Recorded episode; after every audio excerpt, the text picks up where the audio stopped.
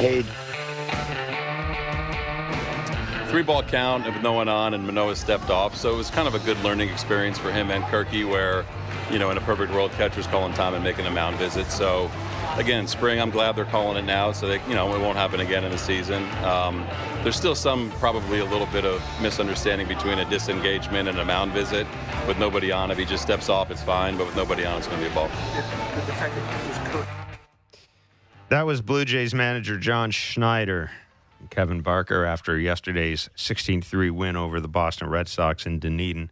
Uh, it was the first start behind the plate for Alejandro Kirk, who was late arriving to camp because of the birth of uh, his first child. Uh, his first start, of course, it's going to be with Alek Manoah on the mound. I think it was Nico Goodrum was at the plate. There was a three one count on him. Of course, we know the pitch clock is in play right now.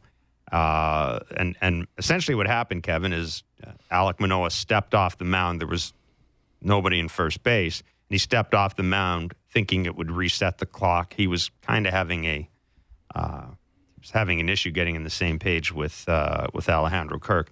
Uh, but since there's no base runner, according to baseball's new rules, uh, it didn't count as a disengagement.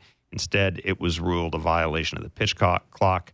Uh, Goodrum was given a ball and went to first base with the walk. And as you heard John Schneider say, uh, you know, the uh, in, in a perfect world, Alejandro Kirk would have called timeout and made a made a mound visit. And I love, you know, afterwards it was kind of funny, Kevin, hearing Alek Manoah saying, look, um, I've made three starts, and I'm still trying to figure this out, so it's kind of hard to expect Kirky to, to, to have all the nuances down uh, in, in his first start. But Uh, it, it really does reinforce, doesn't it, the um, just how important I think it, it it was and how important it it is that Alejandro Kirk is in camp right now.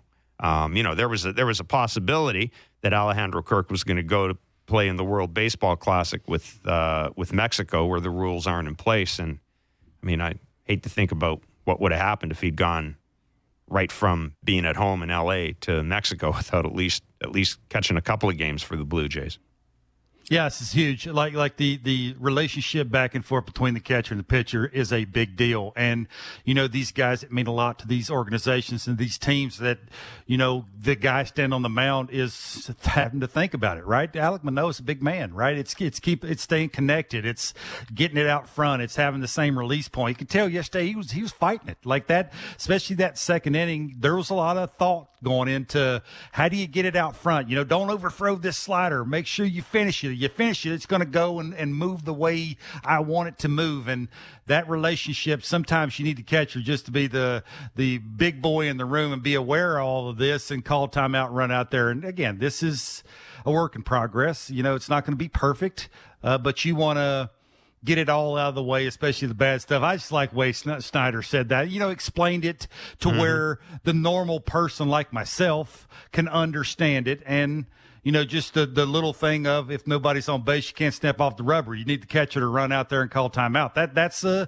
that's a big deal. Sounds simple, but that's why you have spring training, especially with new rules. You want this to all be worked out. So, you know, in a key moment, a big spot, big spot for Alek Manoah, Jeff, could be early in the game, mm-hmm, right? It's mm-hmm. the it's all the big because again, I don't want to state the obvious, but he is a big man, and to keep that connected, he talks about this all the time. Is is connected as he can be means he can repeat delivery and release it the same spot over and over and over again, which that allows him to, you know, stay in the lane, have the sinker move where he wants to move, have the elevated four-seamer go where he wants to, to go, not to be non-competitive. That was the whole point. You saw some yesterday. He's trying to choke off the slider, trying to overthrow it, trying to make it move because he's just not connected enough. And I just like the way John Schneider said, you ain't going to see it again. Like the championship teams, it'll happen once. Even in spring training, my dudes, it ain't going to happen again. I like that. Mm-hmm. I like that they're saying, okay, you got your one mulligan. You ain't going to get no more. And I understand spring training. And even John said the further we listen to that conversation that, you know, it's it's getting to where w- once you have about three starts, now it's about you're refining that and you're you're hitting the ground running and now you're on the same page and you're, you know, you're efficient. You're doing it in three pitches. You're eliminating batters early. You're doing things that the elite guys are supposed to be doing. And then it's kind of fun to listen to the, those kind of back and forth. Kevin, what do you think is – any normal spring, uh, for, I mean, let's just, let's pretend for a moment that Alejandro Kirk had shown up on time, that he, there was no W B C, that everything was normal. What, what is more important for a catcher in spring training? Getting his, getting the work in on his swing, or getting on the same page and learning his pitchers? What do you think is the most important thing? Well, again, I I, I think, okay, it's just like Chris Bassett and, and Danny Jansen. That, that's a big deal. Like, the that seems like that back and forth is is key. Just lanes. So and, a new relationship is important. Understand, right? No, no question. Right. Like the Alejandro Kirk, you would think with with Alek Manoah, like you, you sort of know what it looks like, what it's supposed to look like when he's good. When it's bad, you sort of know how to fix it quicker, right? You you get out of it sooner, so you don't give up a, a ton of runs, and you can help your team. And You know, I, I, you know, I, I think the Kirky thing with his offensive side, I th- for just for me anyway, he looks like he's mastered mechanical things that needs to happen to get it in the zone and keep it in the zone a long time so he can stay in the big part of the field and just barrels finding baseball. That doesn't seem like he's going to need a ton of that, right? He's going to refine it and he'll keep it where it needs to be and go to the cage and do all the little things that it takes to make him the best hitter he could possibly be. Now it's just refining everything that goes into who he has to catch and, and putting the right finger down and doing it quick enough and putting pushing the right button and just all the things that it takes now in twenty twenty-three to be a good catcher and have that good relationship back and forth and keep a good flow. Flow's key now, Jeff, right? It's it's how soon can I get it to the pitcher so the pitcher doesn't have to worry about what I want to th- what he needs to throw and what, who he needs to throw it to and how much he needs to throw this so he's not giving things away. There's a lot goes into this. Now you add in the mix that that clock and Uh, Kirky's a smart dude. Danny Jansen's a really smart guy. They they get it. They they understand it. I just like, we haven't heard this in a while, where there, there's some urgency, man. Like I, the coaches that I've talked to, there's pressure on these people to, to get off to a hot start. There's expectations in this camp, and they want perfection. And I just like the way John said that, okay, you got you your know, mulligan. You ain't going to see it again. And It's again, it's it's kind of cool to listen to a championship team because that's what they're preaching here. But I've seen it, I've heard it, I'm listening to it, I'm watching it. It's a championship thought every yeah. single day. And, and there's a couple of things that work there, first of all, uh, or a couple of things that work there. One, the way the season ended last year it was a sloppy ending. Absolutely, that was it's not awful. a good. That was not Say a good it, ending. Awful. You know, if Seattle nope. had beaten you four three or whatever, I, you know, yeah, it wouldn't have been. It's, a loss is a loss is a loss, but that game ended.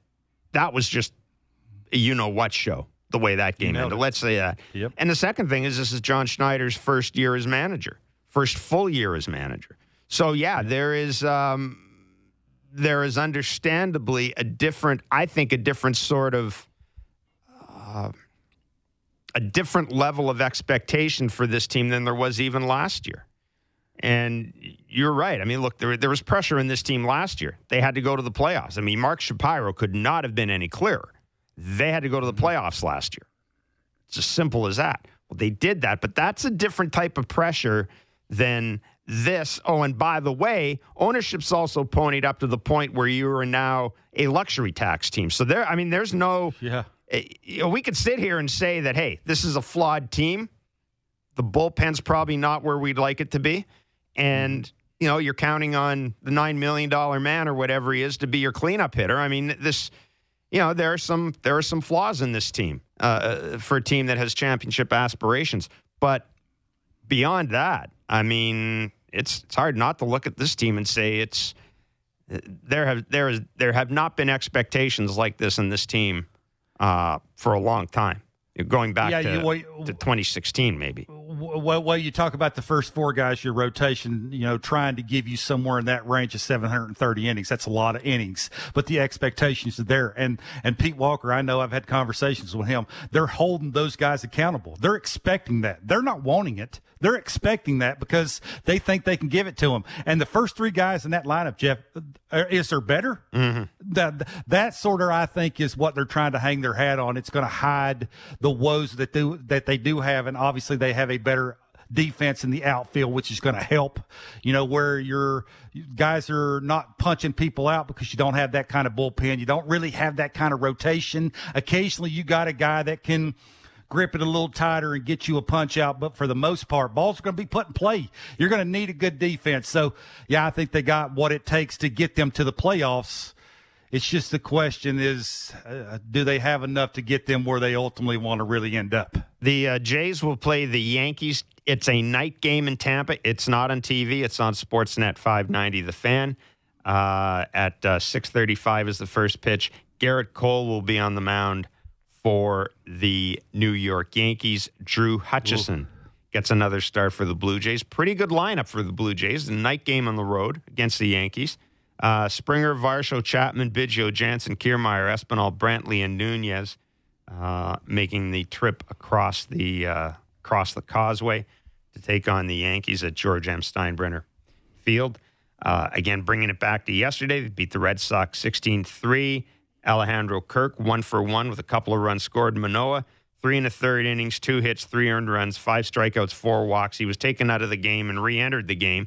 Uh, a spring training rule that uh, I'm, I'm really, I'm a huge fan of. Uh, it came, it came back in the game. Uh, and, and Kevin, I mean, Bo Bichette, uh, two for four, a four fifty-three foot home run.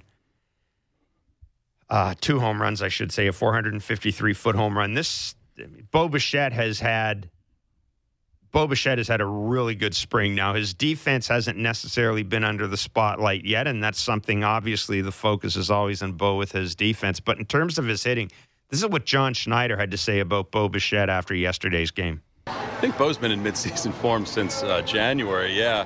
His at-bats have evolved so much over the over the last couple of years, really. Um, we saw September last year and kind of picking up where he left off, but having a good idea of what he wants to do and then staying, kind of shrinking the strike zone a little bit and not missing mistake pitches. He's um, he's really special, and when he's doing that, you know, that's kind of the result you get.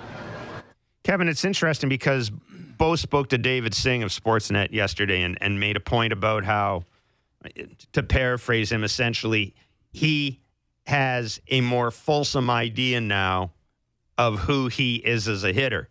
Which I find interesting because this is the dude that's got a, that's had a bazillion hits through the first two years. And my argument is, if you didn't know what you were as a hitter and you put up those those types of numbers over those two years, Kevin, what could what could a Bo Bichette season look like if he really, you know, he says, I know what I am now. And and I think we've talked about this. I think he also is really happy and really comfortable with his contractual situation. I think that's that's that's helped.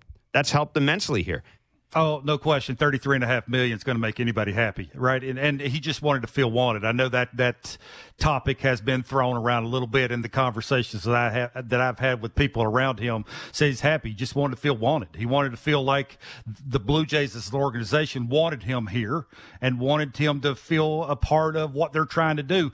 And what better way to do that, Jeff, than to make the wall a little bit fatter? I mean, let's not lie about it. That's what it's all sure about. It is. is it's your job. Absolutely. You, uh, the only way you want to feel, that's any job, anybody's job that they ever have, you want to, your wallet to be bigger. That's how people tell you what they think of you. And for them to go out and give him what they gave him is a big deal. He doesn't think about that. That's not even a topic of conversation, which is a big deal. I just like what John said about shrinking the zone. Mm-hmm. And you asked me what, what I think Bo can be, and it is three thirty and a hundred. I, I do think that is. Now, him hitting second, going to be tougher to get the hundred. Mm-hmm. Now, a lot of that depends on what Kiermaier and a and a plethora of other guys do at the bottom of the order getting on for him. We think we sort of know what George is going to be if George is healthy, but it's just how many chances will Bo get driving in runs, hitting second, right? It is sort of every guy has their role, and it's a trickle-down effect, and you're trying to get everybody on for Vladdy.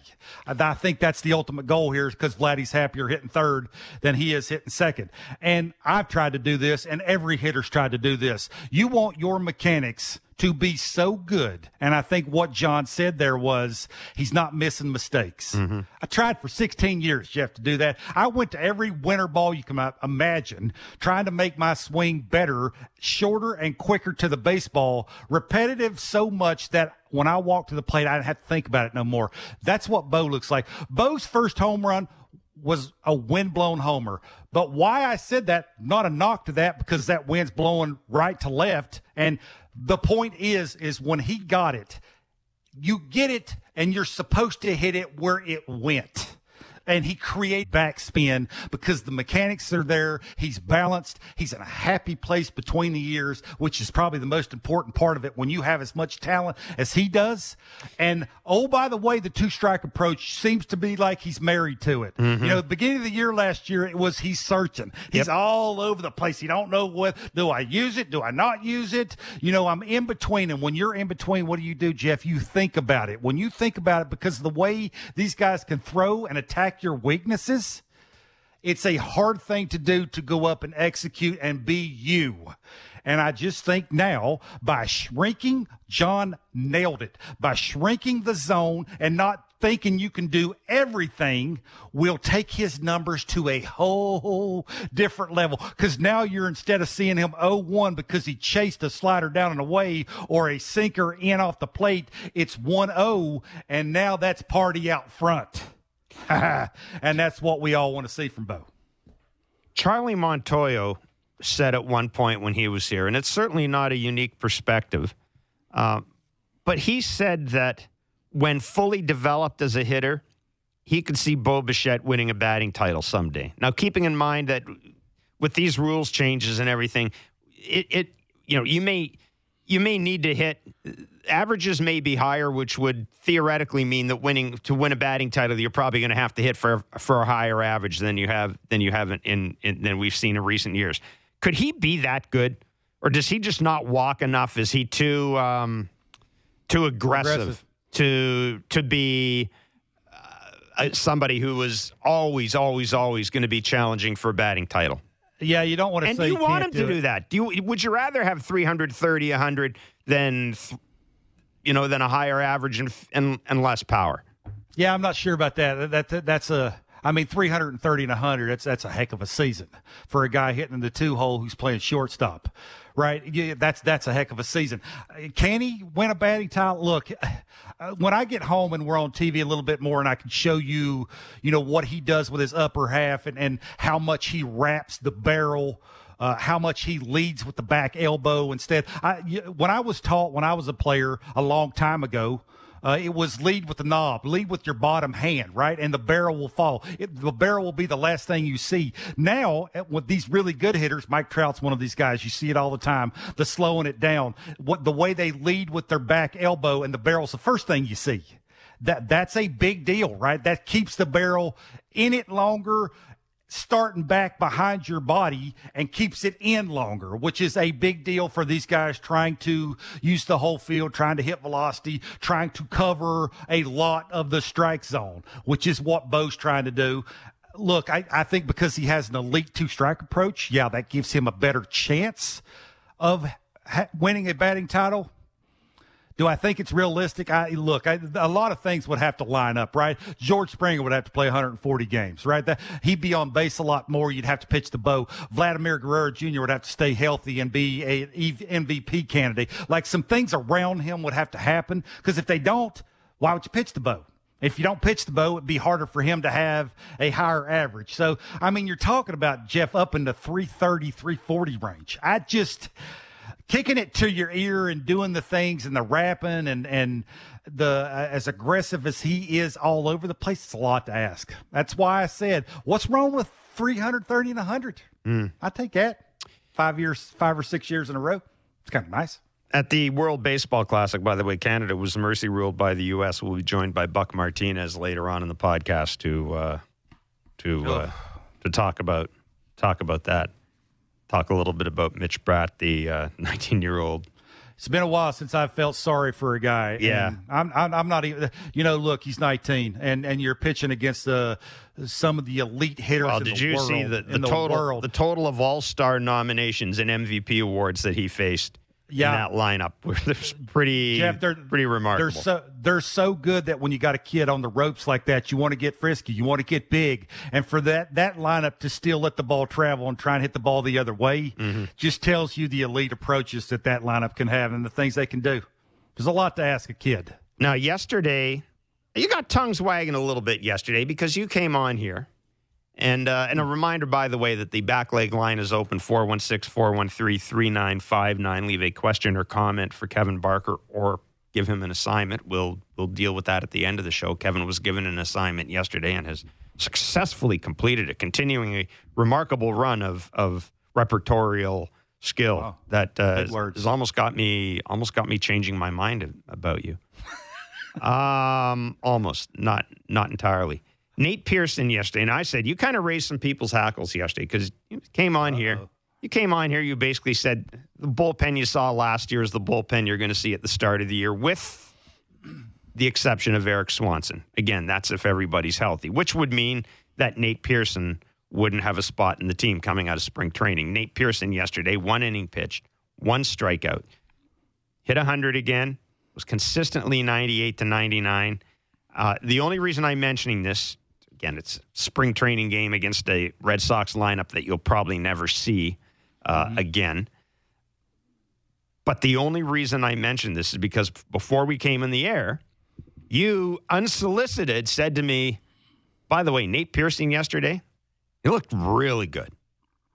So I want you to expand on that. And and maybe, are you ready? Are you all ready to, to pull back? Are you ready to pull back on your on your suggestion that Nate Pearson I, won't make I, this team? I absolutely not. I, that, I, I don't think I was... Yeah, we're pretty close. As assertive about it uh, yeah, than I were. was the way you said it. I, I said I think they need predictability early in the season, and I think I said I think they w- they would have to do things. They would have to release a guy. They would have to put a guy on a Phantom I L uh, like Mitch White, who is out of options, for a guy like Nate Pearson to make the team.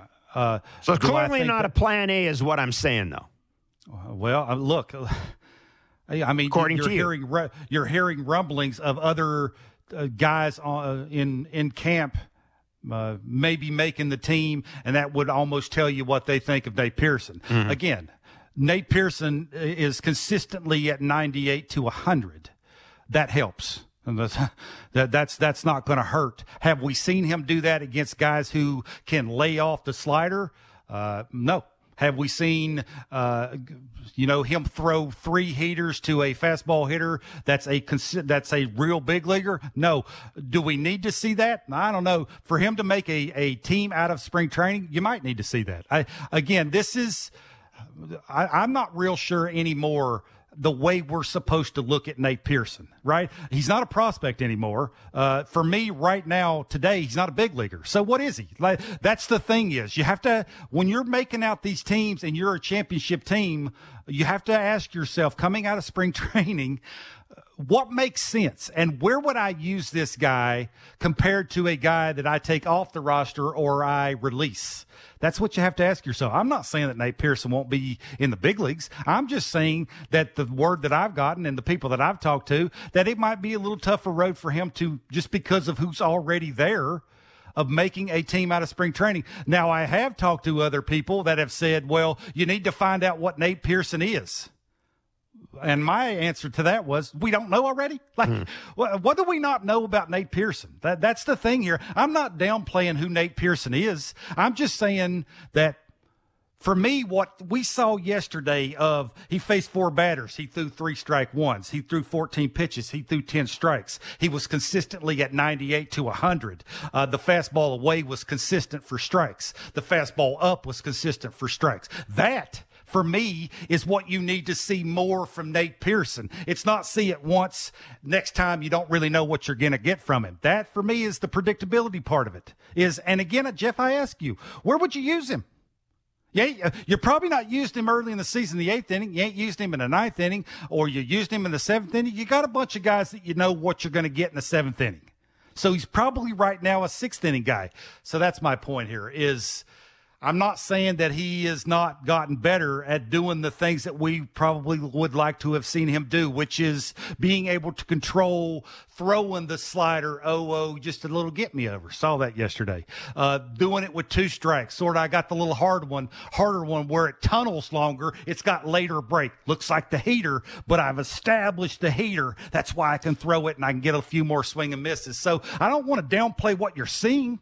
Well, I'll, just from what I'm hearing, I'll it's going to be tougher for him to make the team out of spring training. That's I'll, all. I'll put it to you this way, though, Kevin. We we have said that it's all about winning this year. We have said that Nate Pearson isn't no a pro- Nate Pearson isn't a prospect. Not for me. He's ready to go. I mean, so why not? If if Nate Pearson makes the team and his only job, his only job is to come in in a situation where you need a strikeout and, you know, face the minimum or whatever, get you out of, of an inning. Why not? If you think if you think he can do that, if you think you can hand him the ball with a runner on second base and two outs facing, I don't know, somebody, the the five-hole hitter for the Red Sox or the five-hole hitter for the Dodgers or the five, somebody that's right-handed that you think he's good enough that mentally, physically, and the velocity on the fastball is good in there because of the location. If the velocity, added, if, if the velocity there, and the fastball's there, yeah, why not? I don't need him. What if if Nate Nate Pearson? Maybe he's never. Maybe he's just going to be a middle reliever. Maybe okay, that's then, all he's going to be in then, his career. Then you have to get rid of a Richards, a Simber, easy a decision. Mitch White. Oh, come on. I don't really easy think decision. It's an easy decision for those oh. guys. I mean, maybe he's maybe he's making it a little tougher on them to make a decision because of the way consistently now we're seeing the velocity. And the slider's gotten better because of the velocity, the location. Yeah. I told you this. The the fastball away and the fastball up is a big deal. He can't throw it right down the middle. We've seen that. It's not it's, so mechanically he has to have it outer corners and elevated. And the misses have to be good for the slider to be good and, you know, really didn't have a third pitch. So, yeah, if you feel comfortable, okay. I mean, that's – I'm just saying, like, you're going to have to get rid of some things and you're going to have to warrant giving him the ball. Like you said, if you think you feel confident enough to hand him the ball, yeah, with, I, a, runner on, with a runner on second base and him running out of the pen, then that warrants getting rid of somebody else. Like, uh, you know, again, we talked about the rotation. We talked about how Barrios looks. Uh, you say Kikuchi's been a nice surprise. Yeah, but, but they probably need some innings, an inning guy coming out of that pen. If Mitch White is healthy, for me, he's the guy. Yeah. Well, if you if you want to get rid and bring in Pearson, you're going to have to do something. Like, you just you can't bring all of these guys. There's thirteen of them out well, of the pen. If, so. If, I would suggest to you that if – and I get pitchers. I get your point about the starting rotation. I get your point. But l- let's be clear. If Mitch White makes a lot of starts for this team, it's not, not saying good. starts.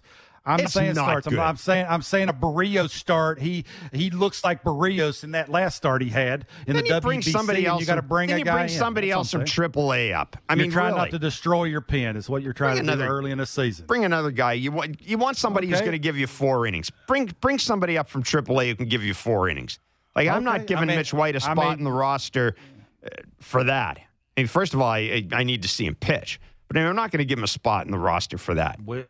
Okay, it's it's an interesting topic because of the way Nate Pearson has came here and thrown it with a little vinegar. Yeah. Now, let, let, let's just say it like it is. He actually wants to give me the ball, and I'm going to throw it because now all of a sudden I'm not turning around every single time I let it eat, and it says ninety-three ninety-four. Now it's ninety-eight to a hundo. That helps too. three p.m. So I give you that. All right. three p.m. today on Sportsnet. Canada takes on Colombia in Arizona as the World Baseball Classic continues. Canada was mercy ruled by the United Ooh. States yesterday in what was a, uh, well, it was a gruesome game, but I would can't say, quite frankly, I can't say that I was completely stunned by the, uh, by the outcome. Um, Buck Martinez has had the call of the W B C along with Rich Walls. Buck Martinez also managed in the inaugural W B C Team U S A. And uh, Buck Martinez will join us next. It's Blair and Barker on Sportsnet five ninety The Fan, Sportsnet three sixty, and wherever you get your favorite podcast. Breaking down the top stories in hockey and Elliot Friedman every day. The Jeff Merrick Show. Subscribe and download the show on Apple, Spotify, or wherever you get your podcasts.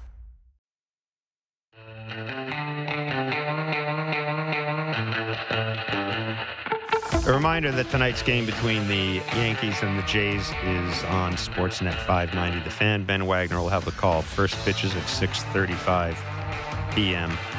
from Tampa.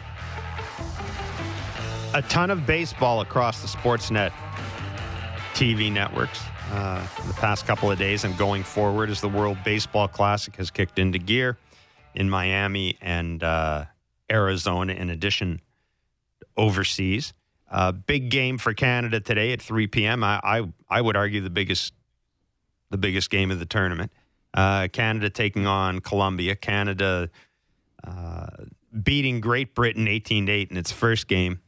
getting mercy ruled yesterday by the United States uh, in a game in which nineteen-year-old Mitch Bratt started and was unable to get out of the uh, was was unable to get out of the um, the first inning. Jeff, do you like the mercy rule? Uh, yeah, I do. do? I like I, I I like the way it's set up. Absolutely, um, for a variety of reasons. I think you've you've put enough restrictions on the managers when it comes to handling pitching in this tournament as it is. Which, and I have no Good problem point. with that. But you yep. put enough restrictions on them that if you can save. If you can save them having to use arms in the eighth or ninth innings of a blowout or seventh innings of a blowout, yeah, absolutely. I think what it does actually is it increases it increases the competitiveness for some of the teams with smaller rosters. So yeah, I'm I'm a big I'm a big fan of it. Um, and, and you know, I, I, frankly, I'm there's there's a ton about this tournament that I like. As I said, I'm always conflicted by it. I love the idea of the tournament. I think it's good for baseball. All that stuff. At the same time, though, I do kind of keep my fingers crossed about guys getting hurt. So far, knock on wood, that uh, doesn't appear to have happened. In fact, we saw we saw a kid from Nicaragua get a contract with the Detroit Tigers yesterday yeah. after after an outing, which I think is pretty cool. I want to bring in awesome. Buck Martinez. He is our Blue Jays analyst on Sportsnet, doing a terrific job along with uh, Rich Walls at the uh, World Baseball Classic. Buck, thanks for joining us. Thanks for uh, joining us early after a, uh, after a late night. Look, you managed Team U S A in the first tournament, and I'm just wondering, now that we've got a pretty good sample size of this year's tournament, um, t- tell me, tell me what, tell me if you think this tournament has improved as much as a lot of us think it's improved. Oh, I think it's improved dramatically, Jeff, uh, and it's great to be with you this morning. I, I think just because of the commitment of the players, when you look at the players that have committed, and, and you know, and there's no better example of that than Team U S A.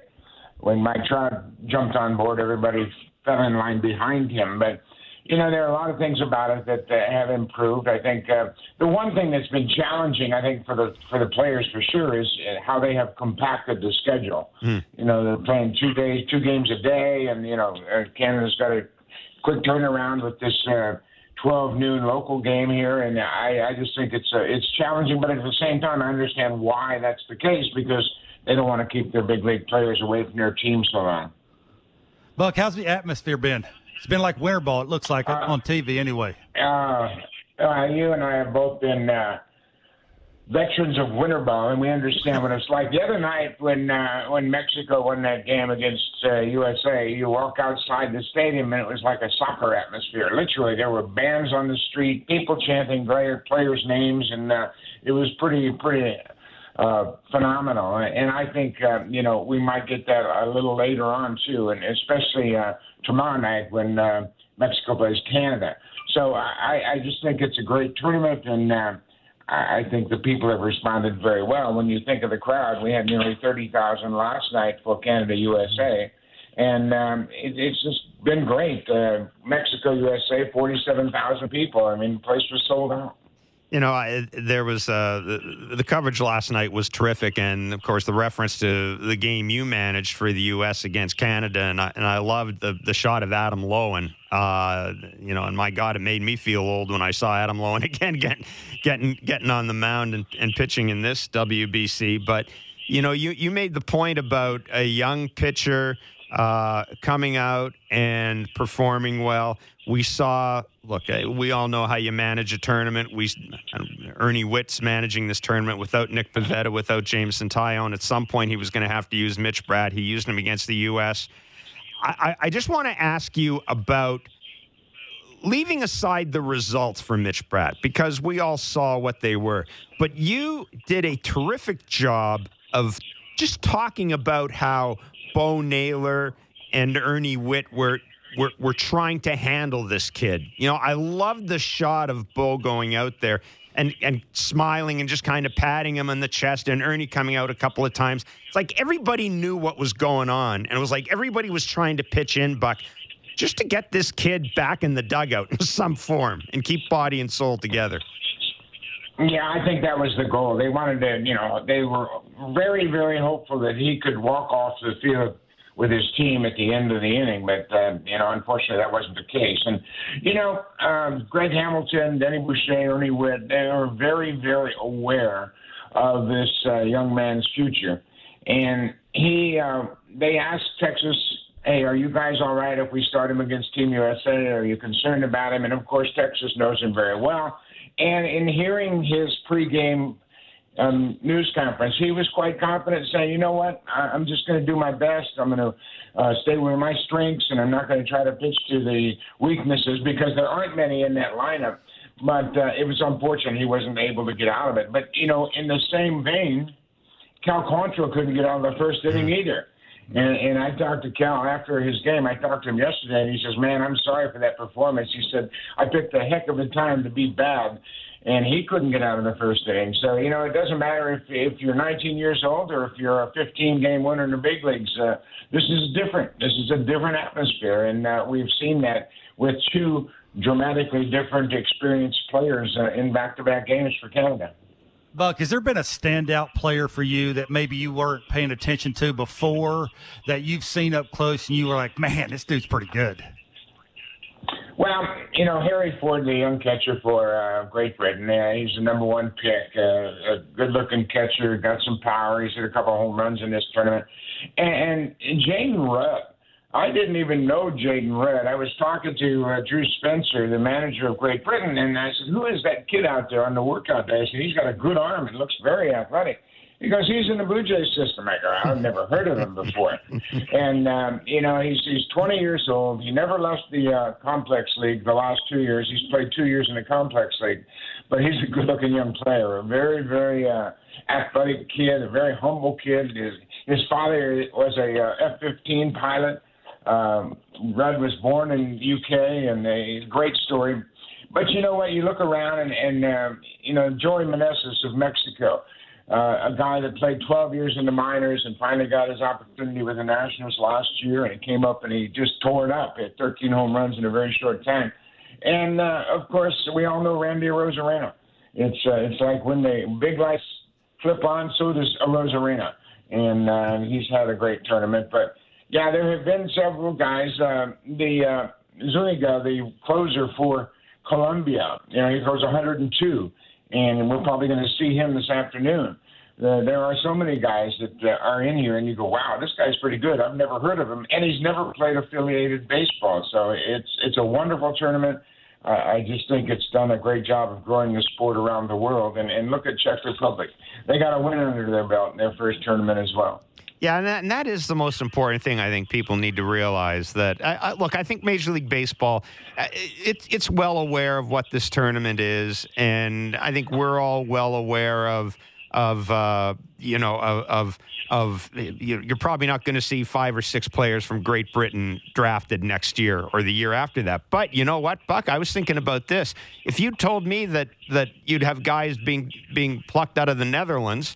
Uh, and, and and being classified as prospects. You look at a guy like Sam Roberts. If you told me that twelve years ago, ten years ago, I wouldn't have believed you either. I would have said, yeah, yeah, what? Hey, Bert Blyleven's the only guy that's ever gonna uh, ever gonna come out of there and and be a major leaguer. So you never know, and that's why I thought the Great Britain story is just so much fun.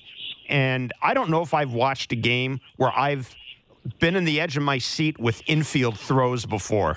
Like I was yesterday. I mean, I'm I'm sitting at home watching it, Buck, and I'm I'm sure you're the same in the press box. And my wife's with me, and I'm kind of watching it too. And we're like living and dying with with with every ball hit to the Great Britain infield, just because of just because of what was happening. Yeah, you and Drew Spencer yeah. are experiencing the same reactions because there's a ground ball that's short, a routine ground ball. Now, is he going to make the play? And, and and Nick Ward made a heck of a catch in the ninth inning on a low throw uh, to preserve another run. So, yeah, there's a lot of great things that are going on. And, you know, we've got a piece of video we're going to show during the game today, but there was an elementary school class in England that had a ceremony to introduce Sir Harry Ford, who was knighted after hitting a home run. And this Southern, uh, probably a ten, twelve-year-old kid comes in with the purple robe and the crown and the sword, and they all stand up and bow to Sir Harry Ford, who has hit a home run. So, you know, the kids are even catching on in the U K, so that's a real positive aspect of what's going on with this team. Buck, you, you've seen all these teams, or most of these teams up close, and I know you've been doing your homework. Is there one team that stands out to you that you think can win the whole thing? Venezuela is kind of a surprise, having knocked off Dominican. And, uh, you know, Puerto Rico's two and one in their pool, too. And then Dominican, uh, I think they play Israel today, so it looks like they're going to go up two to one. But, uh, you know, how about the Aussies? They've advanced to the second round. Um, Japan and Australia came out of Pool B, and Cuba and Italy. Cuba lost the first two games, and, and they've got big league players on their team for the first time. So you, you kind of think, well, they'll have an easy road, and they didn't. They lost the first two games and came back. Pool A finished two and two, all five teams, and uh, it was just a, the tiebreaker rules that uh, allowed Cuba and Italy to advance. So I, I'm surprised the Netherlands was eliminated. Um, Panama had a couple of good games, uh, but uh, I, I just think it's a wonderful tournament. Uh, you know, Puerto Rico is still alive. I think we all expected Venezuela and the Dominican Republic to advance, and but Puerto Rico is hanging in there. So, yeah, it's it's a great tournament. I love it. And I think tonight, um, you know, Mexico is coming back again, and they need to win a game. But if uh, somehow Canada can beat Colombia today, which I think is very possible. I mean, there's a prospect of three teams being two and one after today. Uh, last question before we let, we let you run, Buck. I did want to ask you about Jose Barrios' start. I don't know if you had a chance to see it. But, uh, look, I, Kevin and I talked about this. I thought the W B C would be great for Barrios. You know, he's been working on stuff, and here's a chance to, boy, to kind of ratchet the intensity level with a big crowd, et cetera, et cetera. It didn't go all that well. Should we read anything into that at all about Jose Barrios? No, I wouldn't, Jim. You know, like I mentioned, Cal Quantrill won fifteen games last year, and he couldn't get out of the first inning. So mm-hmm. This is a different animal. I mean, uh, you know, everybody wants to play well for their country, and everybody wants to do everything. I mean, look, it took Mike Trout three games before he finally relaxed and had a big at-bat. So, uh, yeah, you know what? Barrios is a big question mark, no question about it. He's got to turn things around, and, uh, you know, hopefully he will uh, – do the same as Kikuchi, because Yusei has been terrific in spring training, and hopefully he can carry that into the regular season. But I'm sure Barrios will be anxious to get back with the Blue Jays at some point and get back on the right track. Buck, we appreciate your time. You've been very yep. generous with it. Thanks so much. Really enjoying your work, and we look forward to it uh, throughout the tournament. Thanks, my friend. Be well. Travel safely. Thanks, Buck. All right. Good to be with you guys. You betcha. Bye-bye. It's Buck Martinez, Blue Jays, uh, Sportsnet Blue Jays analyst. And they, I'm, they're having a lot of fun. Uh, the the, the, the yeah. telecast, the broadcasts have been fun. Uh, and, and like I said, you know, look, I, I, the idea is to grow the game around the world. The idea is to plant a few seeds. And uh, you know, who, who, you're, you're not Great Britain's win, as I said, probably you're, you're probably not going to see a bunch of people who are playing cricket suddenly stop playing cricket and start taking up baseball. But who the hell knows what happens in five years? I don't, I don't know. Maybe one of those kids in that class turns out to be an athlete, and uh, we know now that Major League yeah. Baseball has got there is a European development pipeline that exists, and uh, why? It, who knows, Kev? I, who knows yeah. where it goes? I think it's I, I, it's great. I hope I hope people that are watching this can can take away from it that baseball can be fun. I, I think we've lost a little bit of that, at least, you know, a fan mm-hmm. base that have, have tried to get into baseball, and it's just hard, right? It, it's it's it's long, it's monotonous, and now I think you're seeing it with all these countries and how much fun they have and how much they fun they have when they do something well and when they win, and your baseball can be fun, and maybe that'll that'll get more fans tuning in. And And that's all you want. You yeah. want, you want, that's, that's why they've made rule changes to baseball. And obviously they, they don't apply in, in this, but you just see how much fun all of these countries are having playing baseball. And it's, it's, it's just awesome to watch. I, Buck mentioned it, that we were, you know, veterans of winter ball, and, and how much winter ball that I'd played. And I know Buck has played some winter ball. It, it is a, a lot of, of fun. Everybody so played much. a ton of winter ball back then. Everybody Absolutely. did. It was just part of it. Like, it's something that you did that you felt like you were supposed to do. And yeah, because you had fun doing it, and baseball was fun. And I think we'd lost that the last couple of years, and hopefully this brings it back. All right. We, uh, we had an assignment for you yesterday. Uh, Jeff in Kelowna asked you to go out and check into Kevin Biggio's situation uh, and see what was up with, uh, with Kevin. So I know that you were able to do that yesterday. Give us, uh, Give Jeff from Kelowna a little bit of uh, insight, Kevin, yeah. and the yeah, rest well, of us. Uh, yeah, yeah, Jeff, it was a great question by Jeff, and, and thanks for listening on the call. A rare Jeff. Good question we, from someone named Jeff. Yeah, absolutely. It's rare, but occasionally you'll get it. Uh, yeah, I had a I had a pretty long conversation with, with Kevin, and the first thing out of, out of his mouth was that I had noticed is how what he's trying to do defensively just to get on the field. That was the very first thing when I was when I started the conversation with him, uh, obviously, of how you doing and how's it going. And the first first thing out of his mouth was, "I'll play anywhere on the field to be on the field." And that was the very first thing. So I think he's taking the mental approach of, I have to get on the field first. If I have to play left, if I have to play third, if I have to play second, if I have to play right, if I have to play first base, if I have to play second, if I have to play center, I will play it so I can get on the field and show them that I'm a good player and I deserve to be on the team. And then I started talking to him about some obvious changes that he had made offensively. Obviously, we know just by optics that he's eliminated the leg kick. Now it's just I lift the leg a little and I go, I make a positive move towards the baseball. He's quieted down his hands. I, it's still a little fast, but if you've noticed in his swing, you know, it's it's a little he's a little quicker to the slow down part, right? It was I'm going to go as quick as I can go with my hands until I make my positive move towards the baseball. Now it's I'm quick and I slow it down so I can get the feel of where my hands are going to go, and I can feel the barrel a little bit better, which is the ultimate goal there, because he is a a guy that likes to drop the back elbow and get the the barrel in the hitting zone, and he's not bent over at the waist as much, which levels out his swing more, which gives him a chance to hit velocity better. All right. Enough. There you go. No, that that's very good. We've got another assignment for you. And again, the uh, Barker, the back leg line is four one six, four one three, three nine five nine. You can leave us a voice note after the show whenever you want. You can leave us a voice note tomorrow morning. If we like it, we'll get to it. We'll use it. Mister Barker, your assignment today, Mark Boffo, play the clip. Hey, gentlemen. Uh, Taylor here from Kitchener. Uh, I got a question for uh, maybe both of you. I don't know if you can comment on it, or uh, maybe Barker. This could turn into a little bit of an assignment. Um, in your mind and, and what you've seen so far in spring training, who is the Toronto Blue Jays' everyday second baseman? Personally, I want to see Whit Merrifield out there. I mean, two-hit Whit. He didn't get his name by accident. But, uh, you know, Santiago Espinal obviously uh, had a great year last year, great first half. Um, can he repeat? I know he's looked good so far in the spring, so I'm just curious uh, to hear your uh, your take on that. All right, there you go, Kevin. That is your assignment from uh, Taylor and Kitchener. Uh, dig around a bit on who is the Jays' everyday second baseman. And... Uh,